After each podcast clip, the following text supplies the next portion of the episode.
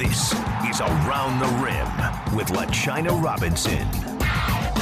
All right, basketball fans. Well, um, this is both an exciting but also a sad moment for us here on the Around the Rim podcast as Terrika and I are welcoming in a future Hall of Famer that has decided to hang up her kicks for the very last time. And it hurts. I'm not even gonna lie, because Seimone has given me personally some of my best memories on the court in interviews, off the court. And I know she has meant so much to our game and to so many people. If you don't know the resume, the number one overall draft pick in 2006 to the Minnesota Lynx. Um, she will retire as one of the most prolific basketball players of all time. She won four championships with the Lynx, eight All Star appearances, six All WNBA teams, three Olympic gold medals.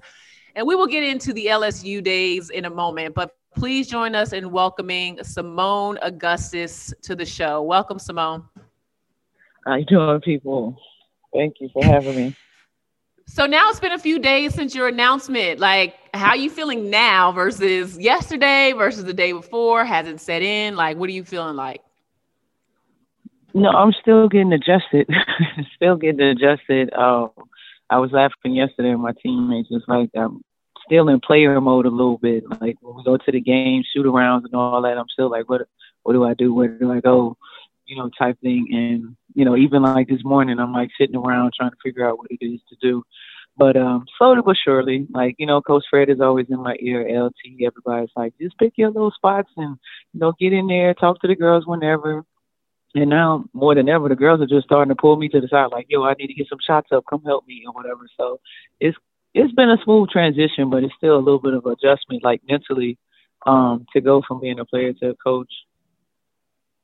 Well, it softened the blow for us because I think if you were just like, all right, I'm done and had just bounced, um, there'd be more tears than there were initially. But for those who haven't heard, Seimone is definitely still in the game. She's transitioned into coaching. But um, your press conference was outstanding. And I hope 50 jillion people listen to it because, you know, we've always talked about just how much knowledge you have, even though you're not the first to speak always or the loudest in the room, or sometimes we have to chase you for interviews. Your storytelling and, you know, just how you understand the game is at a, a very high level. But take me back, take us back for those that didn't see that that press conference to why now? Why was now the time to retire? Yeah, it was. um I mean, like I told them, it had been happening for like a few months. Like prior to me getting to LA, um, you know, my body was just. It felt different, you know. The excitement around, like, oh, I got to get in shape for training camp. It wasn't really there like it has been in previous years. Um, but I willed myself through it, like most athletes do. We use our mind, mind over matter. Like we just get it done. And um, you know, I get to training camp, and it's kind of the same feeling and as I'm we're closing our training camp, my body just really didn't feel as safe, you know, or secure as it had been. And I'm looking around training camp and I'm seeing all this great talent. And as you all know, we don't have enough teams in this league. We really do need to expand it. We're seeing all these players get waived and all this stuff going on. And, you know, as you know, LA has been transitioning and trying to figure out what their future is going to look like, but also trying to allow me to finish my legacy however it is that I wanted to finish. And I'm just like, you know, I'm at a point where if I can't give everything that I need to to help this team, then maybe I should just let the younger players have their time and just kind of enjoy that. And given the opportunity, maybe I could stay around and help guide these young players, you know, into the future, into learning about becoming a professional, like the, the you know, the most professional professional that you can be, you can be as well as the championship mindset, what it's going to take, trusting one another, things like that, like little, little little gems here and there that I could pass on.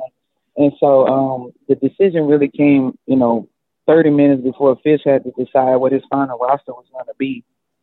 And like I said in the press conference, I really had to like speak to my parents and talk to them and see what their thoughts were before I even made my decision. But I think they already knew what my decision was prior to me leaving because of the way I had been talking prior to coming to LA. And they was like, we were just waiting on you to say the word because we already knew you were kind of tired. And to be honest, you've done everything you needed to do, and it's about time for you to get some rest anyway. So uh, once I got that relief from my parents, then I was fine because I knew they took a lot of joy in watching me play and being a part of that progress, uh, that process. So once they confirmed that I, the way I felt is what they had seen, and I was, you know, I was in a, a peaceful place to just say it's time to let it go. Isn't it wild though how your parents won't say anything until you say something? like yeah, it was it was so crazy. yeah, yeah, my mom is like that, but not a, not about things as serious. But I'll say, "Ooh, I can't move in this dress," and then she'll say, "I was wondering, it looks a little small," and I'm like, "Well, then why didn't you say something?" you know. But I, I think parents do understand the importance of the balancing between yes, we know we have an influence on how you feel and we want you to be yourself and you know be your own person and how selfless of you is it that you know, and, and, it speaks volume. And this is who you've been, right? Like going back to your days of welcoming in the Maya Moores and the Sylvia Fowles and the Lindsay Whalen. Like this is who you've been, someone who's embraced whatever's going to make the team better. And so for you to look at Nia Coffey and, you know, look at Bria Holmes and say, well, you know, if I step aside, how does this help the team? I just think that's an incredibly um, that's just who you are in, in, your character. Now, you you talk a lot about your parents' influence on your career, being from the boot, which we know is important to you. Um, take us back to five year old Seimone getting her start in basketball. How did your parents push through? You know, what you admitted were humble beginnings to produce a Hall of Fame basketball player. Man, just um commitment. Like they saw at an early age that I just had a knack for the ball. Like I, I tried so many different sports from volleyball to golf to softball to tennis. I mean, you name it, I probably tried it, but basketball was just like my thing. And so once they figured out that I really loved it, I enjoyed doing it. My friends, you know, like the friends that I had, they enjoyed doing it. They didn't have to worry about, you know, me being around the wrong crowd and stuff like that. You know, they really started to, to put their time, effort, energy, and money into making sure that I can continue to thrive doing it. And I mean, we we really didn't have a lot of money, so my daddy made do with a lot of stuff that we just had around the house that he would use to help me with ball handling, help me with my shot, help me with conditioning and stuff like that. I don't know how many bike rides. Like I said in the press conference yesterday, I was like, people in Baton Rouge could probably tell my story better than I could because they would see me and my dad like riding around the city on bikes you know, going to different uh, rec centers, different like open open courts out in the city, just playing basketball and then having a bike home. And they would always like pull over in their car and like ride on side of us and like be like, Seymour, take that girl home. because he just, you know, he was a mastermind when it came to like uh how hard the work ethic part of it. Like he's a hard working man. Like my dad worked really hard and so he just kind of instilled that in me. And he would always say this one little thing that always like sit in the back of my head. It was like, if somebody somewhere else is working just as hard as you, and when you meet this person, whenever it is, who gonna win this battle? And so I would always like think about somebody that I never met, that's somewhere across the country that was working just as hard as I was. And one day we was gonna meet and what was gonna happen. So I was like, I'm gonna win. You know, I'm gonna win. Whenever I meet that girl, I'm gonna win. You know. And so that just kind of kept me motivated. So he would just do little things like that to keep me inspired, keep me motivated, whatever. And then mom's was just like the one that you can run to when your dad made you mad because we had a lot of fights. We would run We would bump heads all the time. I would do something right ten times, and he'd go, "Oh, ah, you didn't do it. You got to do it again." And I'd just get mad and like storm off and go in the house. My mom would be there and be like, "All right, it's okay. You know, Daddy love you. You know, type of situation." so um, it was like a a perfect balance of um, you know, the hard work, but then also when it's time to shut it down or when it's time to like, you know, keep us from tearing each other's heads off. Like my mom was there to keep us at, at ease, you know. Yeah, yeah.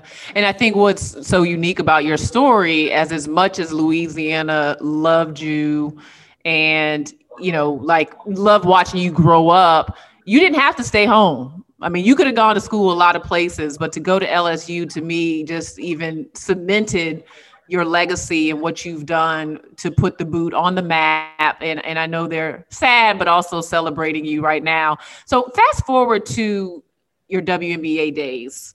Actually, you know what? Let me ask you one more question before we move on. Let me ask you about this because this is this is interesting to me. Now, a lot of young girls will will be inspired and have been inspired by your story, whether it was your humble beginnings, your injuries that you fought through, the beginning of your career. When Seimone was a young girl, who inspired you? Like, what did you think you were setting out to accomplish at that time? Like, what were your goals? What did you see happening in your career? At a young age, I mean, as we all know, that like the WNBA wasn't around. Um, you know, I I remember having like a USA basketball poster with like the '96 team on there, and I was so excited. Like I wanted to be them. Like I wanted to be on that poster. I wanted to. I didn't know how I was going to get there. I didn't know what that team did. I didn't know who they played. I didn't know anything. You know what I mean? I just seen, you know, powerful women playing basketball and I knew I wanted to play basketball. So um, they were really like my inspiration, you know, outside of my parents. You know, if we, I didn't know if we wanted to talk about like everything my parents did. I think everybody know that. But outside of that, it was that '96 Olympic team. I was like, man, I'm gonna be, I'm gonna be there one day. And I would work my tail off. And when the league came into existence, I got to actually see them. Like, you know, in America, the Houston Comets right around the corner from Louisiana. I would go down there and see them play and it just blew my mind at the things that they were able to do, how they were doing it. You know, the fact that, you know, I was in there raising the roof and doing all the stuff the fans was doing, like, that excited me, how they moved the crowd and the things that they were able to do on the floor and just the championships, like the excitement of winning a championship. Like I had won like high school, but the professional ranks it's a little it's a tad bit different because you're playing against the best players in the world. And so just to see that really um inspired me. Like they kept me going. Like I'm going there. I'm going to the Olympics, and I'm going to play in this league one day. You know, type situation. So I have to I have to give it give it up to those ladies. Well, you did go on to be a three-time Olympic gold medalist with USA basketball. So um, you made your mark in that right too, representing our country. All right. So fast forward to Minnesota. The Lynx were terrible. Um, you suffered some setbacks with injury. oh, they were. Oh, they were. Um, oh, yeah. You you you suffered some setbacks with injury, and you know just losing really for the first time in your life. Um, but with open arms, you welcomed in Lindsay Whalen, who was adored in Minnesota, Maya Moore, who would go on, you know, obviously to be a prolific player, your good friend Sylvia Fowles, all three future Hall of Famers, including also Rebekkah Brunson. WNBA teams now all have the multiple lottery picks, the multiple MVPs, the number ones, like all all on one roster, right? But you guys were mm-hmm. one of the one of the first post Houston Comets to really have a system where there were so many superstars that um, came together to do something special. How did what happened with your team in Minnesota impact what we're seeing in the WNBA now? Like, how did you guys? Um, you know, create maybe a model that is is now um, helping other teams that that can build rosters that look similar? Like people, um, people used to give us slack about having that team, really. And I'm like, did you know that we lost like four or five years in a row? We got the number one pick, the number one picks. I don't know how many times. You know, like that team, the stars just aligned for us.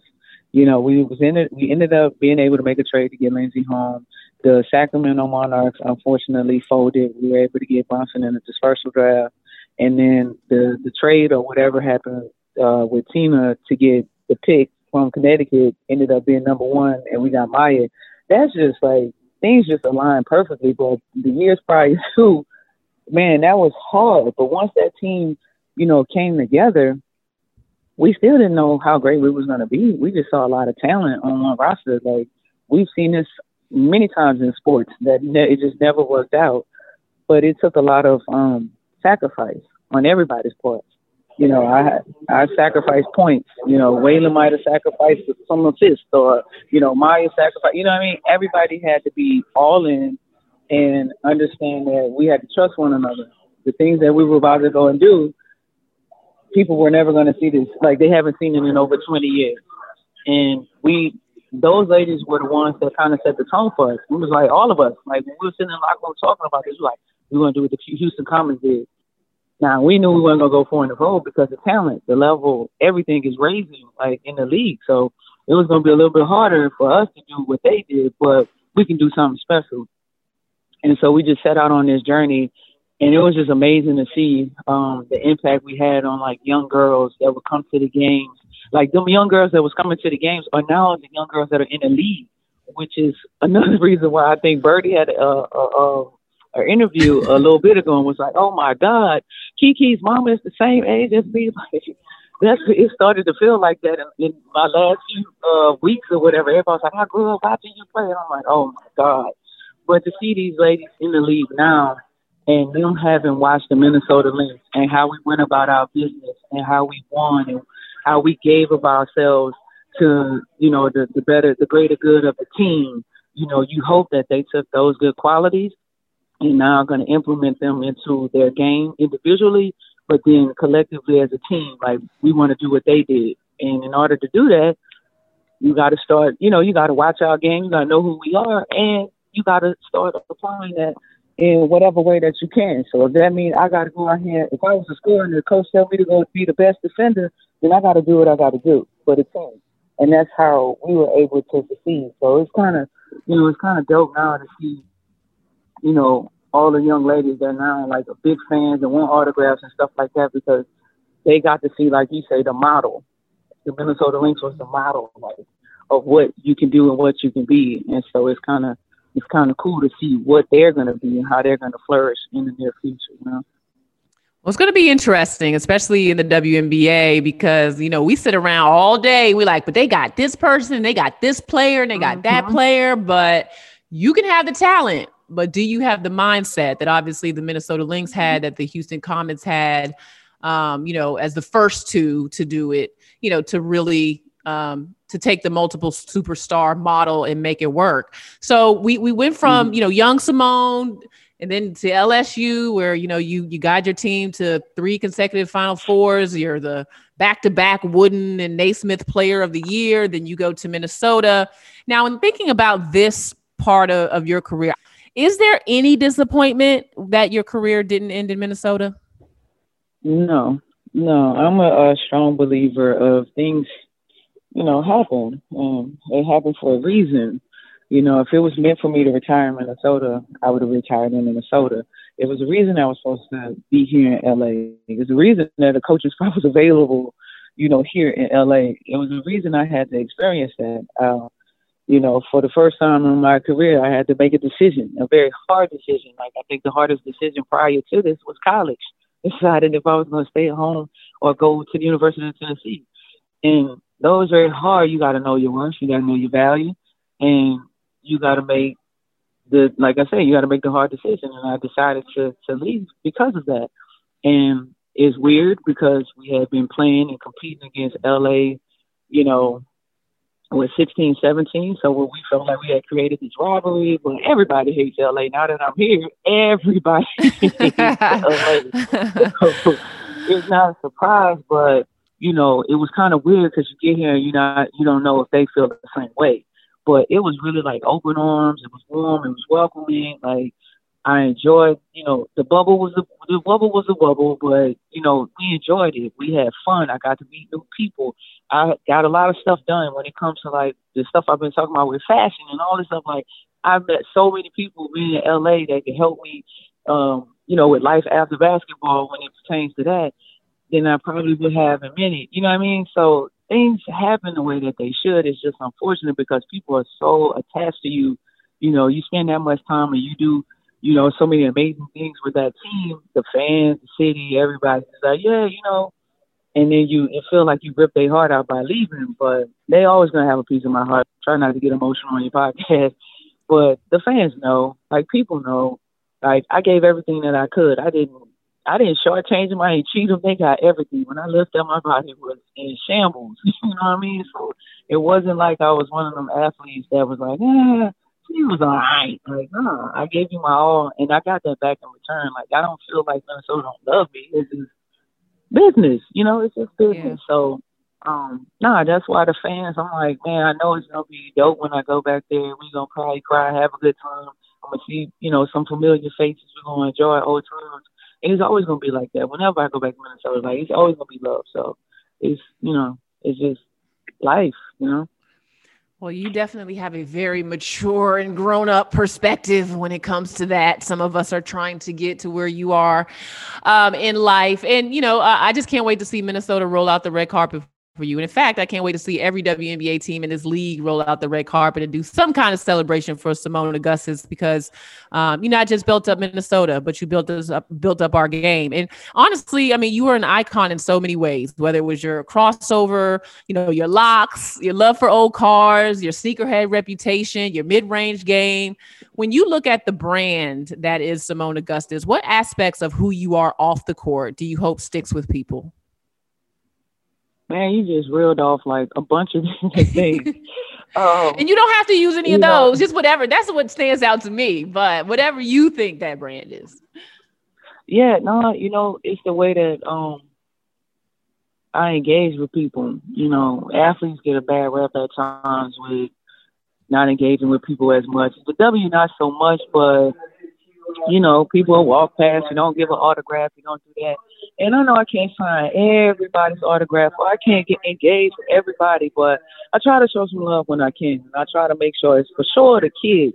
And even in my engagement with the media, as you know, like it's very hard. I don't like talking to the media, but when I do, I try to, you know, bring some positivity and all that stuff. And I just hope that I had an impact on people where they was like, man, you know, I really enjoyed her. You know what I mean? Outside of basketball or whatever, but if in a complete total brand, like I'm an athlete.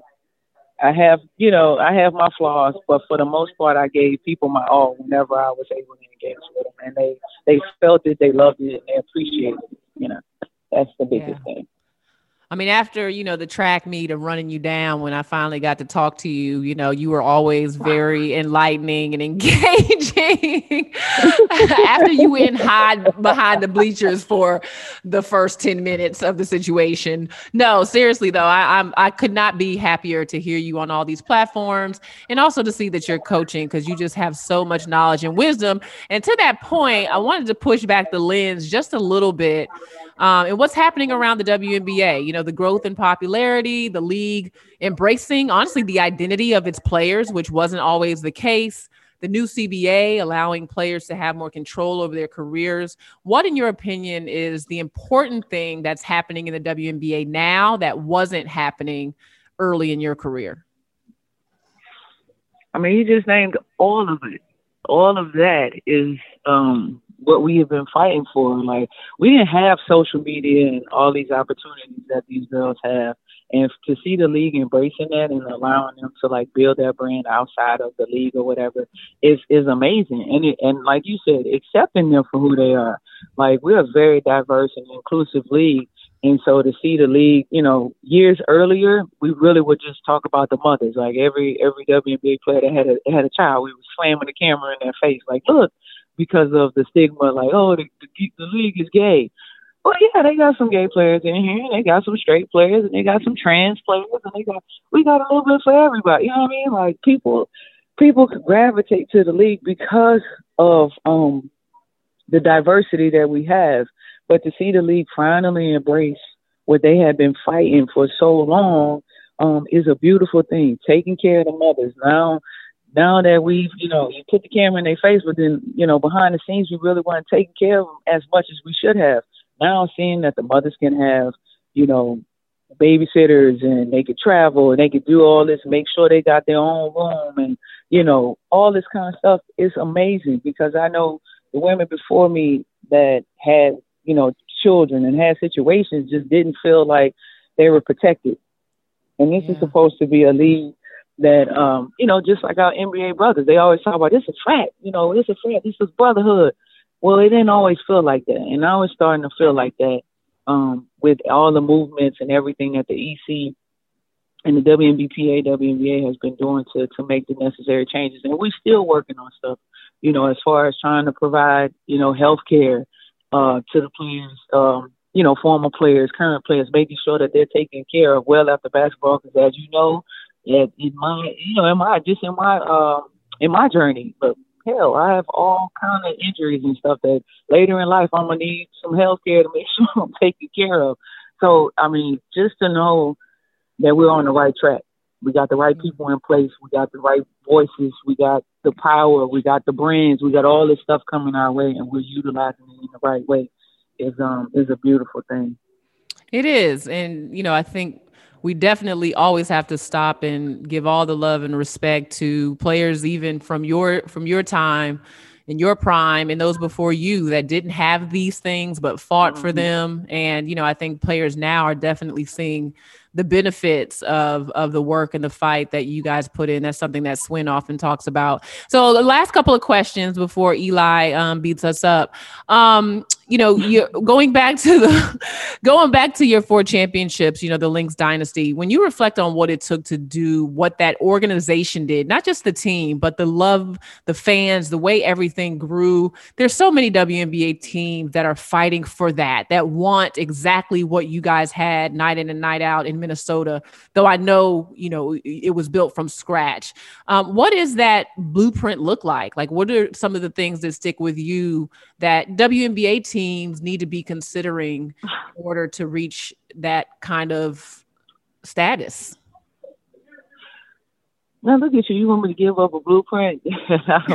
a lot of the stuff that happened, like I don't know front office and all that. Like you know, it was all Cheryl and Carley and everybody up in there. But uh Roger, they made the moves that was necessary. Like they knew, like the the ecosystem, they knew Cheryl's system, and it were pieces that she needed and so they would go out and try to make that happen. You know, but from a player's perspective, like it was everything that we did was just organic from our identity becoming like the Los Lynx and, you know, coming up with the, the tunnel chant and all this stuff like that just kind of happened. Even with the fans, the fans came up with their own little like uh group of fans that used to chant out uh whose house our house. We didn't start that like they just, you know, a lot of the things just kind of happen as you know, the energy kind of flows. But um, I have to say one thing, like the organizations need to do better with taking care of their players because it wasn't nothing that we didn't have in Minnesota. That we, if, if we needed it, we got it, and that could that could be as small as like a snack or a meal, all the way up to like the the healthcare. As you know, like Mayo Clinic is the um the official healthcare provider or whatever for the for the teams. But some, you know, you hear some stories coming from different players from organizations, and it's just like, oh, we didn't have this or we didn't do that. So why would I want to come to your your organization, especially now? Like old school days, we didn't really talk a lot about the struggles or what we were going through on our respective teams. We just kind of went to work and did our job. You know, the younger players now they talk about it, they chat about it, you know, they post it, they, you know, kind of like the NCAA, of like, you know, they gonna let you know, like, hey, we ain't getting this, they got that, you know, and so before that happens, why not do it? Why not make sure your players, the players are the league. If there are no players, there is no league. So make sure the players feel like professionals, they're treated as such, and they'll go about their job and do it well and not have to worry about all the rest of the stuff. And that's what Minnesota uh, did for us. We never had to worry about anything outside of playing basketball, from baggage to anything. You know what I mean? Like get to the airport, we never had to grab a bag. You know, some teams still willing their bags to the airport. So if I had to say something, that probably would be it. Like treat professionals like professionals, even though I know we aren't we aren't on an NBA scale where we charter flight and stuff like that. But it's a way that you can go about it where we can still feel somewhat you know, exclusive. You get what I'm saying? Yeah, absolutely. It's all about the investment. And it was very clear, very clear. Um, that there was a high level investment in Minnesota, and it takes that kind of support, and, and the women of the WNBA are deserving of it. Okay, last three rapid fire questions. You got to answer quickly. All right. So, high school, LSU, Minnesota, USA basketball. Which one of those journeys in your career was the hardest? USA. Because. Oh, you said rapid fire. I know, but now I want to know. Now I want to know. well, no, because you're talking about the top players in the world. It's only twelve right. spots. And when I came in, I, Lisa Leslie was still playing. Katie Smith, Tina Thompson. You know what I mean? Like they, you know, they ain't giving up them spots easily. So that was the hardest team by far to make and then because you got to still be at the top of your game during that time. So it was a 12 year span that I was like at the top of my game throughout my 15 year career that I had to be there. You wanted to be on that team, you had to be at the tip, tip, tip top in order to make that team. So yeah, that by far is like the hardest team, you know, to make. So anybody that's out there trying to make that team, don't take that opportunity for granted. Go in there, put in the work, and make sure you consistent with the effort and work that you put in. And that's part of your legacy because you were on top of your game for a very long time. And you, you have four championships that were rather spaced out to prove that, right? Every other year. Okay. All right. Best advice you received from a WNBA legend that is now retired. Oh, um, T. Edwards, Teresa Edwards. Um, she took a liking to me when she was coaching in Minnesota uh, that year, and she was like, "Mom, you you you play like me, but it take you to get mad in order for you to really like go hard." So she told me to find something to get mad at. She didn't care how big, how small. She was like, "It could be the first, the first round you get, get mad, and then get yourself going." Because you was like you didn't want to wait too late in the game before something happened, and then you finally got mad. The score out of out of whack. The team needs you, you wasn't there. So. Um, that really helped my career. I would just get mad about anything. Anything that happened, I would get mad, so I get myself on. I love T. Edwards. I was literally texting with her the other day. Like she is, I absolutely love, love, love her. And that's great advice. Okay. Last thing is what is your favorite and best memory of your WNBA career? Ha! Good luck with that one. I know so many, so many, but it's it's the 11 11 run that we had. It was it was fun. It was the easiest of the four because nobody was looking for the Lynx, but it was fun because, like I said, we built our identity, our swagger, all that in that. You know, to go on the run that we went on to get four, we built that in that year, and so that will forever be like the best memory of um, my WNBA career. And you had just come back from an injury, right? Is that right? Or uh, like yeah, a couple years well, before? I injured at nine, came back ten. We still we had a losing season at ten, and then we had the uh, dynasty team in eleven. Woo! The highs and the lows. Well. Seimone, I mean, there's nothing left to say. You dropped the mic on your career. You've accomplished everything there has been to accomplish. You've left your mark, your imprint, your legacy will live on forever. Um, you will have a statue, I know, at, on LSU campus one day very soon, and deservingly so. But um, we just are we're appreciative of you sharing your gift with all of us and just being an example of excellence. Um, and we wish you luck in coaching and fashion and all the things you have coming up in your future. Uh, we look forward to it, and I know that those LA Sparks players are going to learn so much from one of the best to ever do it. You know about winning and about character um, and about being excellent at everything you do. So we salute you and thank you for joining Around the Rim podcast. No, thank you. Thank you for having me. Thank you for listening to Around the Rim. Check out more podcasts from ESPN on the ESPN app.